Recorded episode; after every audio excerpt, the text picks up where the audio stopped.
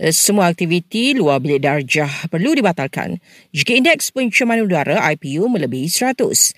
Menteri Pendidikan Fadlina Sidi memaklumkan ia terkandung dalam garis panduan KPM yang sedia ada. Kita memang dah ada garis panduan kita dan kita kekal dengan garis panduan tersebut. Kita minta semua sekolah untuk patuhi garis panduan tersebut. Uh, maknanya kalau IPU lebih daripada uh, 100, tiada aktiviti luar boleh dilaksanakan dan ikut garis panduan tersebut. Ya.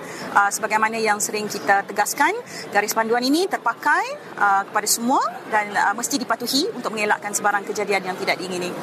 KPM juga akan mendapatkan cadangan dan nasihat Kementerian Kesihatan sama ada sekolah perlu ditutup atau sebaliknya jika bacaan IPU terus meningkat. Ia termasuk berhubung keperluan memakai pelitup muka atau sebaliknya.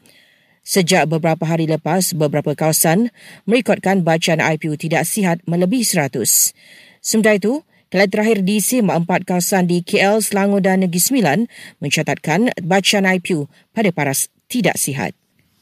Perdana Menteri memberi amaran kerajaan akan bertindak tegas terhadap pihak yang menyuruh beras hingga bekalan makanan ruji itu terganggu. Datuk Seri Anwar Ibrahim sudah mengarahkan Kementerian Pertanian dan Keterjaminan Makanan supaya memastikan pihak pengorkasaan memantau dan ambil tindakan dan Mahkamah Session PJ mendenda seorang jual RM33,000 kerana menjual kotak TV Android yang memuatkan kandungan yang tidak mendapat kebenaran Astro.